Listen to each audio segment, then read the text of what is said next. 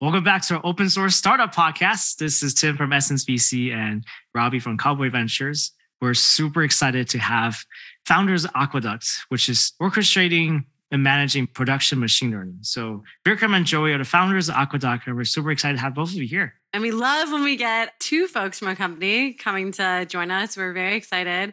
And as you know on this podcast, we like to go all the way back to the beginning and so maybe you can both tell us about the Aqueduct founding story and also like where you started versus where you are today. Definitely. Aqueduct started from a research we've been doing at Berkeley for maybe six, seven years before actually launching the company, really thinking about what happens when machine learning succeeds. In fact, when I started as a factor, it's like, you know, the machine world is getting really high. What should we be studying? And the question to me at that point was like, well, if everyone's training models, what are they going to do when they're done training them? Serving them. And so, how we bring machine learning out of the training process into the serving world, connected to all the applications that would need it? What were the challenges about you know finding resources, meeting deadlines, capturing feedback, monitoring? All this stuff was critical to taking machine learning from a thing we do in academia to something that solves real world problems. Uh, and so we started a project, a series of projects around how to serve models, how to bring in serverless computing to make the process more cost effective. That's where you know Vikram spent much of his PhD work on. And so, yeah, that was the very beginning of our journey. We had some early open source projects, Clipper, that kind of prototyped these ideas.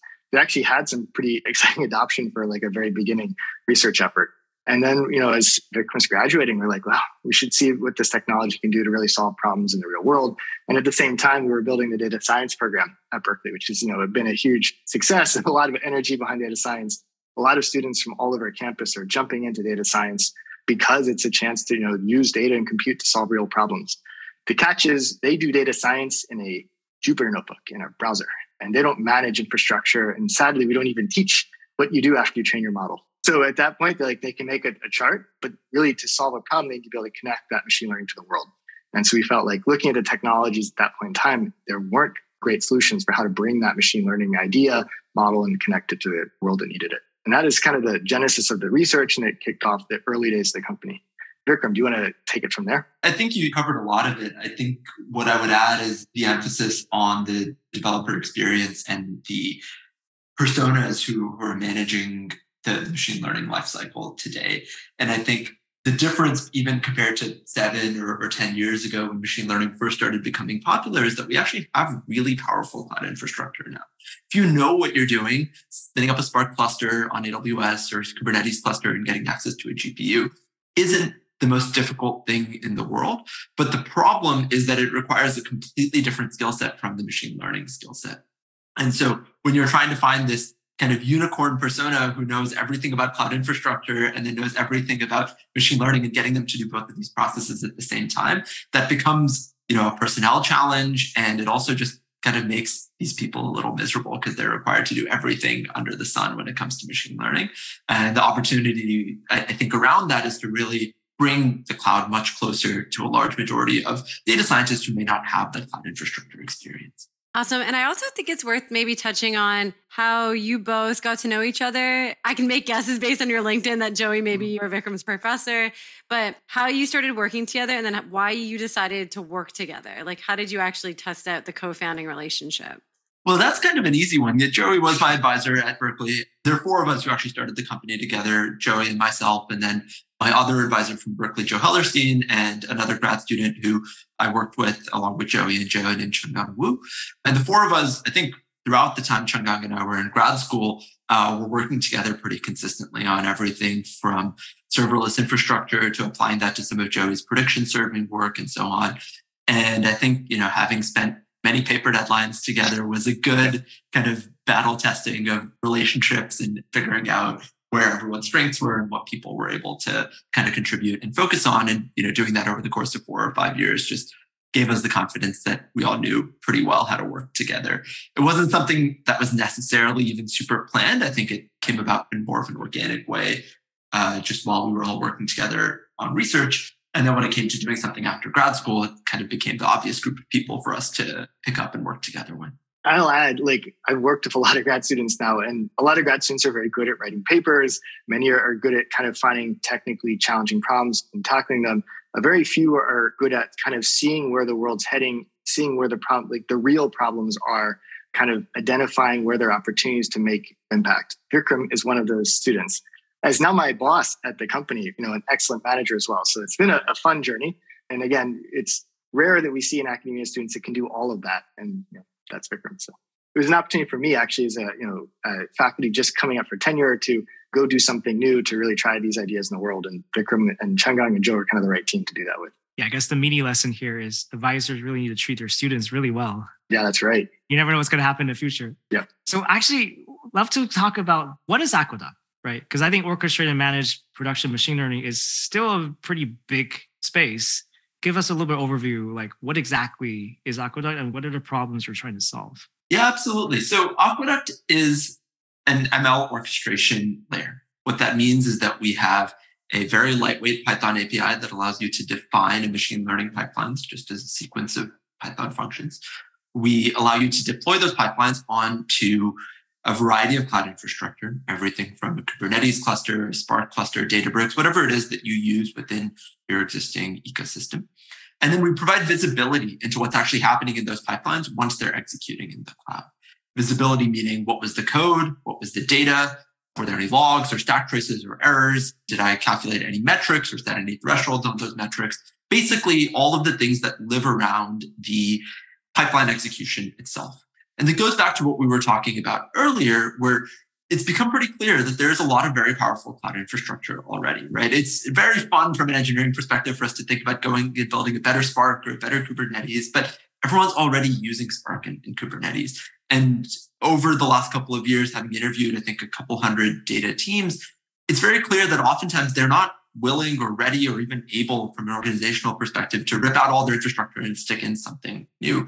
They need to be able to do machine learning on top of what's already there in their ecosystem. And so our goal with Aqueduct has been to layer a really lightweight API and really simple to use developer experience on top of the existing cloud infrastructure that teams have today.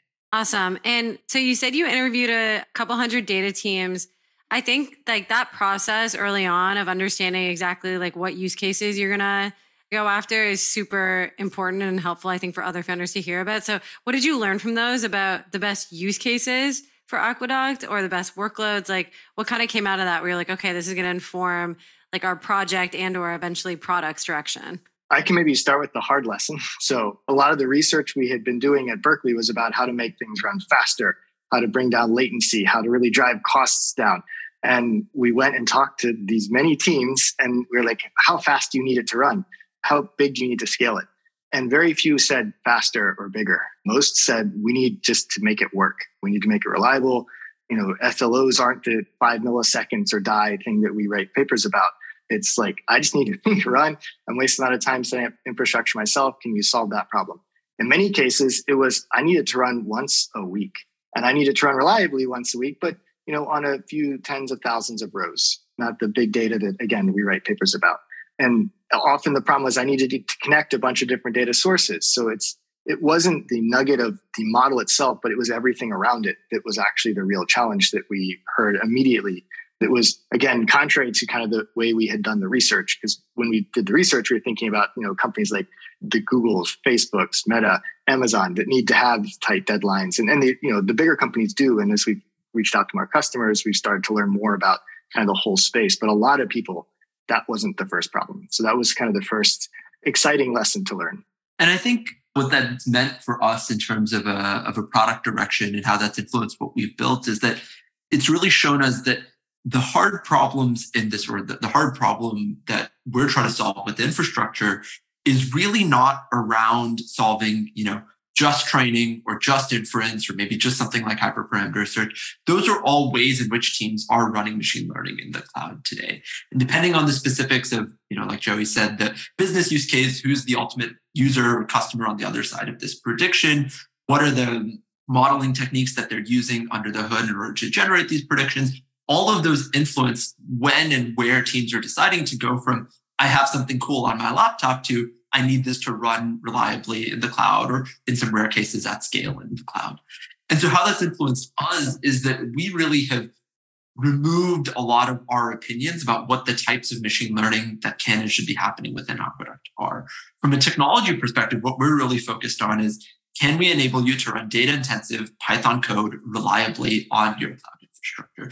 Whether that's going to mean that you need a GPU to do deep neural net training, or whether that just means you have 10 gig of data and all you need is just a scikit-learn logistic regression model and you just want to make sure that runs every night reliably. We don't have opinions about those things, but we want to give you the capabilities to do those things. So, Tim, to your point that orchestrate, manage machine learning in the cloud is a broad phrase. It is intentionally broad, right? We do think that there is a variety of use cases that fall underneath this, but they're solvable with the same technology that we're building. And I think this space, like this whole machine learning space, I guess maybe you can encompass this as ML ops space overall, has been really tricky to navigate for a lot of people because there's actually a lot of choices for a lot of players today, or a lot of customers, or people that are data scientists. There's ML engineers. There are a ton of open source software out there, a ton of products, we'll say, out there doing a lot of different things. And it may not be obvious what is the sort of the thought process or choice when it comes down to building a product that does what you do right now, which is, like I said, Python based, doing orchestration, actually pulling in data as well. It feels like you're actually bundling several projects or tools together. You know, just by, based on description, I don't know, is that the right way to think about it? Like, how would you help people to sort of like contrast, right? What is the sort of state of the world versus what you're trying to like push down to? Yeah. So I think it boils down to one of the lessons that we've learned in our user interviews over the last couple of years, which is that you're spot on. There's a ton of tools. In fact, one user emailed us a, a, couple months back. It's like, hey, I'm thinking about these seven tools, right? My management told me I'm supposed to evaluate these things. They all kind of sound the same. They all kind of sound different. I don't know what's actually going on here. Can you help me understand the, the space a little bit? And I think that's because everyone is, by and large, trying to couple interface design with infrastructure design and make things scalable and then also make things extremely cost efficient or fast or whatever the some of the uh, things that we were originally optimizing for like joey described a few minutes ago. But i think what we've learned is that what it really boils down to is helping people make that transition from their laptop to the cloud. That is the problem that we've heard time and time again right and it's primarily, you know, things like training or maybe batch inference on a fixed schedule. It's occasionally something like an experiment that needs to fan out to a high scale for hyperparameter search. And it's occasionally I want to deploy a REST endpoint that's going to serve a server prediction on demand. But our focus has really been in that middle phase, right? It's been the batch training and batch inference orchestration because that's, you know, if you just think about this as a distribution, that's been probably the middle 80% of the distribution that we've come across. Maybe at the high end of the maturity spectrum, that's happening on Spark or Databricks. At the low end, it's happening, you know, on a cron job with a Python script that has, you know, your Snowflake credentials baked into it. And there's their spectrum there. But most people we found are trying to solve this by saying, hey, use my infrastructure, use my API, and I will give you a lower cost and a better experience and all these types of things. When what people really want is I have Snowflake. I want to take some data out of Snowflake, run some predictions on it. And yeah, that probably needs to run within my cloud for security or compliance purpose. And then just write it back to Snowflake. And that's really where we've uh, focused of late. We have plans to kind of expand beyond that into some of the other use cases I described earlier, but that focus of scheduled workflows has been the, the starting point. It's almost like the problem with ML ops is ML ops. It's just there are so many solutions to every single piece of the pie, and no one ever said, well, how do I put these pieces together? And how do i manage all these pieces once i have them together? You know you take like the, the hyperscalers buy our single box solution but even then you go into their thing it's like yeah really this is just all of amazon looped into one interface. And it's just hard to reason about it's hard to manage. And you take a data scientist from berkeley who's really smart and understands domains amazingly well and knows a little bit python and that's too much. And that gets in the way of them actually solving problems. And so like in some sense the biggest problem with MLOps is just MLOps is a mess and what we wanted to do is provide simplicity in that and a way to kind of control all those pieces, be able to click and plug them in and then start to use them, make sense of them, and then in many cases manage them as they live in the cloud. And so, yeah, it's confusing and it's been challenging to communicate what the problem is when we talk to users because there are so many pieces of a problem that each user experiences in you know interesting in different ways. That makes a ton of sense. And I also want to talk a bit about why open source is important for a platform like Aqueduct. And I think at the beginning, it was Vikram, you were talking about developer experience. I imagine that that's part of the open source story, but maybe speak to like the decision there? And was it like, okay, this is for sure going to be open source, there's no question, or did you debate it out? It actually wasn't obvious at all from the beginning that it was going to be open source. Part of our focus coming from building serverless infrastructure was to say, hey, we can do a better job of hosting this. We can make it really seamless. We can probably do smart things under the hood in terms of resource management and scheduling. And so for the first about year, we were actually building Aqueduct as a completely hosted closed source tool. And we went through a journey to get to the point of deciding to go open source. And there were a few reasons. The most kind of tactical one was security. A lot of the companies that we were talking to as potential users were just very concerned about compliance. And you know, we, we obviously could have chosen at that time to go and get SOC 2 compliant. That would have taken a while and a lot of effort. And we felt that just overcoming those security concerns by being open source would be a very quick way to get into people's hands and get user feedback. But the more we thought about it, we've also started to realize that in the data and ML space in general, open source is a really powerful lever to pull because it allows people who may not necessarily have control or decision making power over infrastructure to try out a tool and give feedback and maybe not even decide to use it immediately because it's earlier they don't see the full value yet, but share feedback in lightweight ways that allow us as a team to iterate very quickly and get to a point where we mature much faster. And I think what that's meant in practice is that the kinds of conversations that we're able to have with teams where we can say, hey, we really are committed to building out an, an, open source project. You can see everything that we're doing is, is in open source here, and we're open sourcing the following features and functionality. Just, I think, lends a, a level of credibility and a level of engagement from the community with the project that I think is just different from, from building closed source software. I don't know that one is substantively better or worse, but I think what it does mean is that it allows us to iterate really fast, which for an early stage company is incredibly, incredibly valuable. And so it's interesting. I think definitely talks about like it's really hard to explain to users, right? And we'll have to like dive into like the journey and learnings of speaking with users because I think that's probably one of the main challenges. I think open source wise as well, right? You know what is the sort of the message you choose to use on open source project? And also i'm looking at some of the contents right? You know like saying airflow is bad for ml right? You know and, and have a sign up right? There's definitely i think there are angles you're trying to talk about to trying to say what is really the biggest challenge you're trying to tell users and so, yeah, maybe let's start with open source, right? What is the learnings you've gotten so far, open sourcing and trying to talk to users? Hey, we're new. Here's one new open source project for ML ops, but we're different. different in what ways, right? What is the learning so far, and what are the major hurdles that got you people to understand or get excited about you? It's a really interesting thought exercise because I at least felt this way, and I think this is true from other founders I've spoken with as well. That when you're building something new for the first time, you have a tendency to really focus on how it's different. We're building this tool and it's not like Airflow or it's not like Kubeflow because of X, Y, and Z. And those are valid and, and important distinctions for any product, not just for what we're building. And I think what that means is you try to come up with a way of describing it that's different from Airflow or from Kubeflow for in our case. And I think that oftentimes models the message more than anything. Some people are probably smarter than me and, or, or lucky or both and are able to figure out these kind of marketing taglines that really click with people. But what we found works more often than not is you point to something that people already know and you say, hey, doesn't that thing kind of make your life a pain? And they go, yeah, of course it makes my life a pain. Here's the 12 reasons that it does. You say, great. Imagine you have all the functionality, but none of the pain of that tool.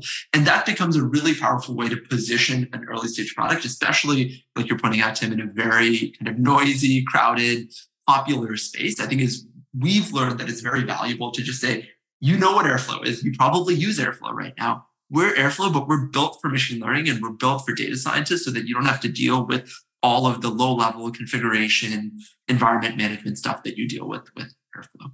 That's probably the number one lesson, Joey. I'm, I'm sure you have others as well. Certainly, our transition as we went from thinking really about serving to the bigger picture put us in this position where like, right, well, how do you say what it is? Are we forming a new product category? You know, it's exciting to try to do that, but it's really hard to do that in a space where everyone is saying, oh, but you need this block and you need a feature store and you need this to succeed at your MLOps narrative. And again, in some sense, the more people we talk to, like that's the problem we have is they don't really know what I need anymore. There's so many pieces in this space. And coming back to like, why, what are you using? What do you not like about it? starts to you know help articulate more clearly what we're doing is is filling in those holes that make you know, the pieces you have today not make sense. So then for each user, you're sort of saying, all right, so I understand you're having trouble with Airflow, or you're having trouble managing Kubeflow, or you use MLflow, but it's not doing this other thing you need for it. We can help you link these pieces, keep the parts that you do need, because there are parts that people like, no, I, I really like that part, but you know, there are the parts that that doesn't fit what I need to do. This is a lesson that I don't think we learned in isolation. It's definitely something we learned from looking at other successful open source companies, things like Supabase or NocoDB that have very explicitly, clearly positioned themselves as open source alternatives or improvements over existing hosted infrastructure, I think have been very successful because it's very easy for people to say, I, you know, I know what Airtable is and I need a more configurable version of Airtable. Well, great, NocoDB gives me a more configurable version of Airtable. And I think it's a very powerful paradigm that's worked for a lot of other open source tools. Airbyte's another great example, right? And I think we're, you know, very, very humbly copying other smart people. I don't think this is a unique insight we've we've had at all. That's interesting. We've had so many of those founders on here talking about how even if you are like it's kind of like um, in some ways downplaying like the new paradigm that you've come up with, it gets you that initial interest of like okay, someone can very quickly like understand what you're building. So I'm glad that you brought that up. So I know that you're focused on driving open source momentum right now. Can you talk maybe a little bit more tactically about the ways that you're doing that? So there's content, but like from a day to day perspective, like how are you actually driving people to use Aqueduct? Yeah, it's we're very early, is the honest answer. We have really spent a lot of time being technologists, being product people. We spent a lot of time focused on the product over the last couple years. And it's really kind of in the last six months or so that we've started to think about how do we get the word out there? How do we build the community? What are the tactical things that we should be doing on a daily basis? And I think at the end of the day, the things that we found in our early journey that have worked are engaging with people directly, because that's the highest fidelity form of feedback that we can get even for the people who eventually decided not to adopt Aqueduct, being on calls with them and having them try to set something up and saying, hey, what the heck does that thing mean? And why is this button over here? I couldn't even find it. Just these small things that allow you to constantly improve the product, improve the documentation. That's the biggest, I think, value add leverage that you can get early on because all these things, whether it's positioning or, or comparisons to other products, they're never going to be fully baked into early stages of a company's life cycle, right? And it's really trying once, trying twice, trying three times, and doing that in a in a very quick feedback loop that allowed us at least to get to a stage where we felt like we understood what it was that we needed to go build. Once we had that, then yeah, I think it became more about the basic mechanics of starting to build out communities or writing content, seeing what content landed with people, seeing who are the kinds of people joining our Slack workspace, for example, engaging with them, asking for their feedback, those types of things, right? And even, you know, in the last couple of months, as we've been creating content more consistently, we found that certain topics that tend to, I think, be a little punchier, a little more controversial land very effectively. And some of the more kind of engineering oriented content that we've created, deep dives on how you do X or how Aqueduct works, have not generated quite as much attention, but have actually generated maybe a little bit more deep engagement in the smaller pockets that they've gotten into. And so if you look at things like spikes in web traffic versus how many people joined our Slack workspace, the thought leadership content, so to speak, has definitely increased web traffic, but less on the Slack engagement. And the opposite is true for some of the engineering content. Yeah, yeah, I love the sort of hot takes to drive web traffic and real meat to actually keep them uh, feeding, engaged with it with you. So I think one challenge, definitely one of the spaces is since MLOps, I think traditionally has been more just engineers, data engineers and machine learning engineers. They're, they're different beasts than data scientists. Data scientists, like I said, know how to do models, know how to do charts. Let's hire a separate team. Let's hire a separate group of experts. And they're the ones we're going to like train and hire and, and do all that stuff. And you're giving people a lightweight Python SDK. I think you're actually trying to talk to both, if I understand correctly. Like you want the data scientists to use you while giving sort of like the ML engineers products that they'll feel very comfortable and empowered to use. And I'm sure that's probably not an easy marketing challenge either, that you have to get both sides happy. So I'm just curious, like, what is the sort of journey here? Did you sell to engineers right away, knowing this is an engineer product, or do you try and sell to scientists? Like, what have you learned to be the most effective way to actually get groups involved not just to understand and try it and adopt it When we launched the company, the thing that made me most excited was kind of the hope that in the future, everyone's going to be a data scientist because basically I'm teaching 2000 students. It's insane. The data science program, everyone coming through knows some Python coming through Berkeley. They will be able to go make charts, build basic models right away. They are the ones who will inherit the cloud and we'll use computing to solve problems for companies. And when we launched, I was like, if we can make those people the people who are the engineers of the future, the data scientists, the people who solve problems with the knowledge they have, the data, the tools that exist, we will change the world. When we went to work with these people and start to interview and stuff, we started to learn that the engineering community is also equally important today because the engineering community often holds the keys to the data, to the infrastructure. And so the need to bridge the two became pretty essential to our product and to our kind of long term vision. So, yeah, today we have to enable engineers to be more effective, to help them support data science teams so the data science teams don't have to get help with every single thing they want to do. And but we want to keep the apis the ideas the concepts simple enough that a data science student who's taken you know two classes at berkeley can go off and really change the world with their ideas. And so yeah it's been a balancing act but it's what makes it fun it's also a highly variable by organization that's something that we've learned time and time again we've interviewed and talked to machine learning engineers who by our definition would just be data scientists. We've talked to data scientists who would be ML infrastructure engineers by our definition. There's just a lot of variance in the titles people have and also in the roles that they kind of grow into, right? I think ML and data science are still so new at many companies that there aren't established teams and organizational structures and even promotion paths. And so some people who start off as data scientists still have that title, but out of necessity, they go and they set up their Airflow infrastructure and their Kubernetes infrastructure. And three years later, it's a full time job managing that installation, but on the org chart, it still says data scientist. And I think what that's meant is that it's forced us into a, like you said, balancing act around figuring out both what the needs of these different personas are and kind of being in the middle of, hey, we have the really lightweight DX, but we also have the configurability that a more engineering infrastructure oriented person would want. And, you know, I think I wouldn't say we've perfectly achieved that balance at all. I think there's still work to be done there. And to Joey's point, we started off really focused on the data scientist.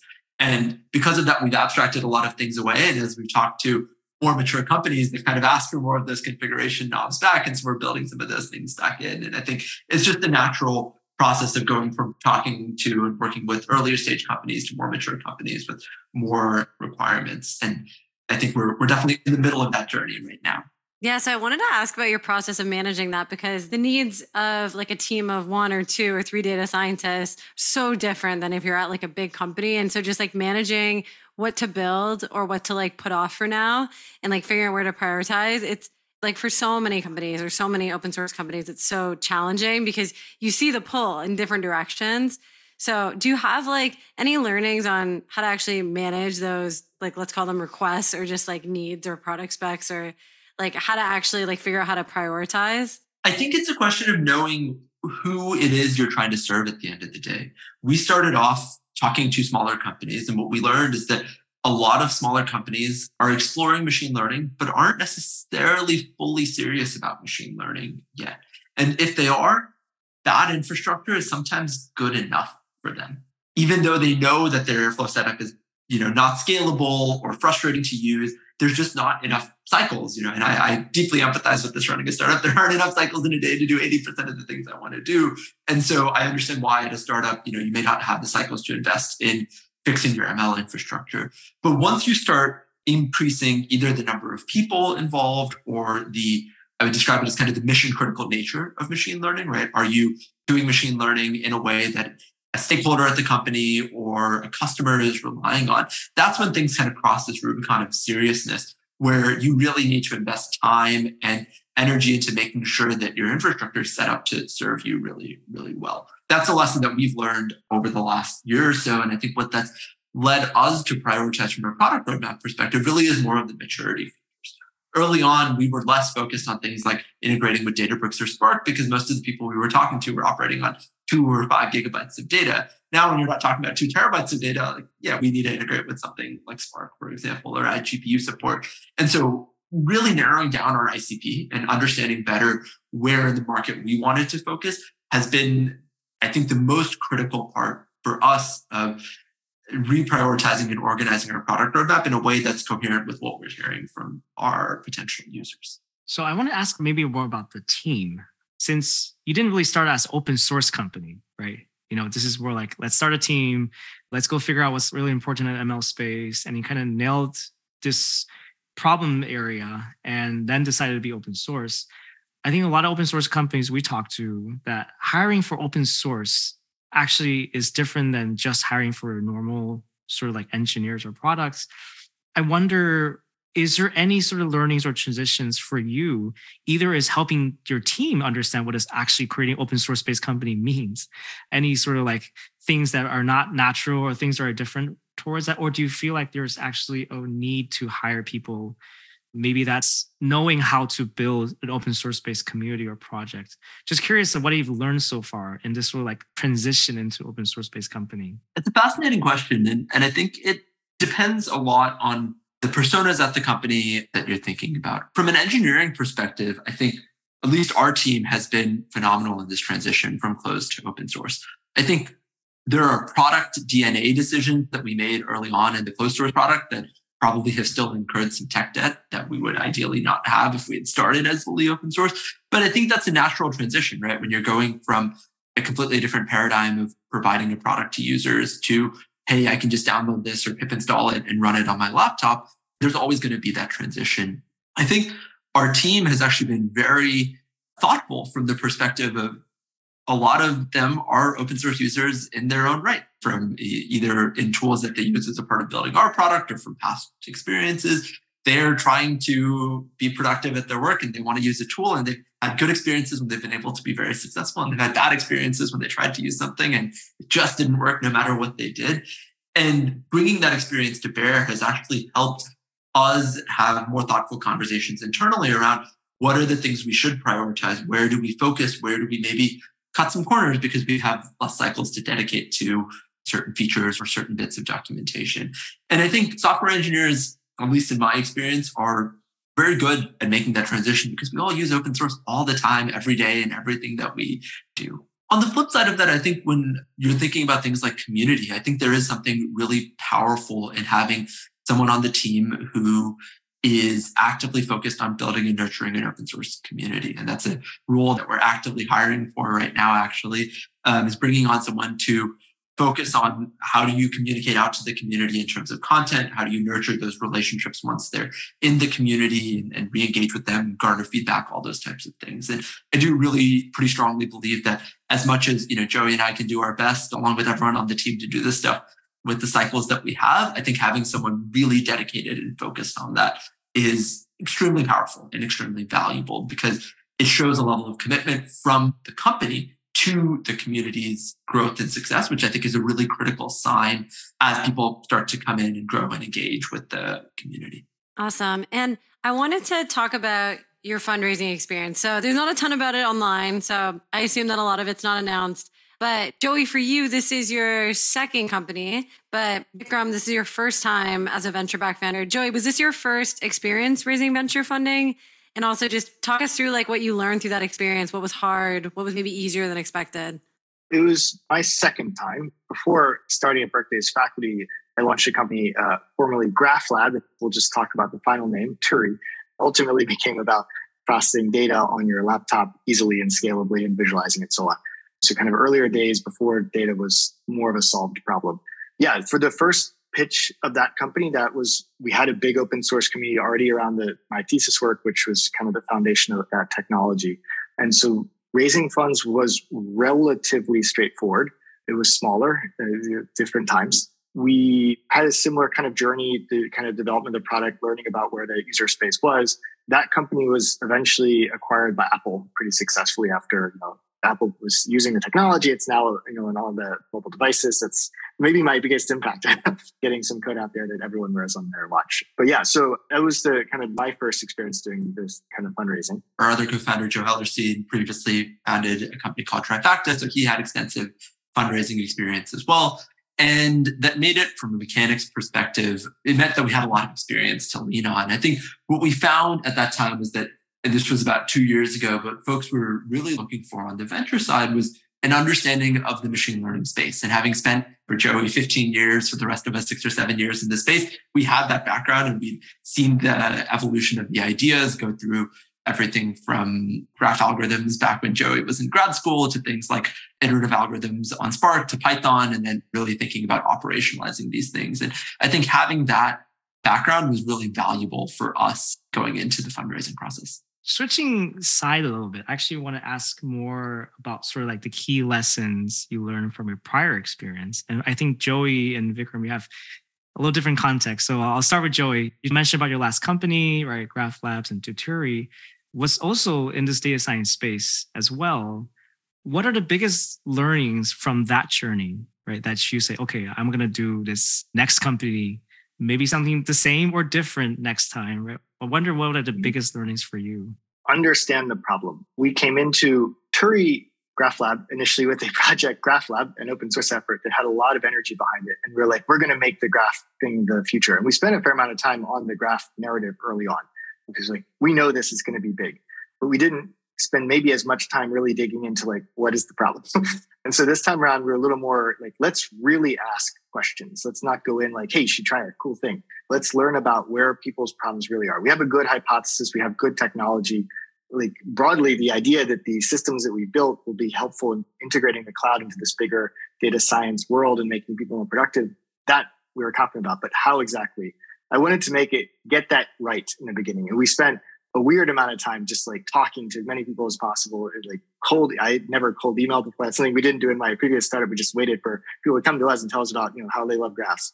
And this time we're like, let's just ask people, people that aren't looking for us, what's your real problem? So switching to you, Vikram, I know this is your first company, but uh, your father started a company called Blue Data that was acquired by HP, right? And also data science related, right? So I thought it was super interesting. I never asked you this question. So I'm just curious if you do have any advice or learnings you got from him, maybe observing from the third party, or I don't know what, what party, or just direct learning from him. What did you learn, if anything, that you also thought this is something that will be applicable to you starting this one?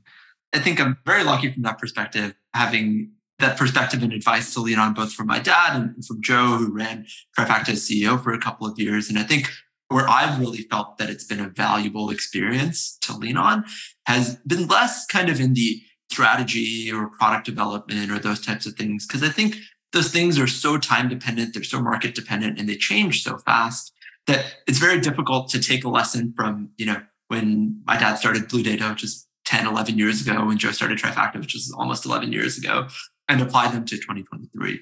But the other side of it, the day to day of running a company and hiring, fundraising, and figuring out how to go through big changes in company direction or strategy are things that do really generalize across different experiences because for a startup no matter what space it's in or what what product it's working on there are going to be those moments where you are thinking really hard about what decisions you've made and how that affects where you go from here and having perspective and advice to lean on in those moments, I think has been the most valuable thing for me and how not only do you make those decisions, but how do you communicate those decisions thoughtfully to your team? How do you be as transparent as possible? How do you be not just reactionary to the last bit of advice or the last bit of feedback that you heard, but really integrate all of the experiences you've had in running the company? That's where I feel like I've really learned the most from all of the advice that I have the good fortune to have.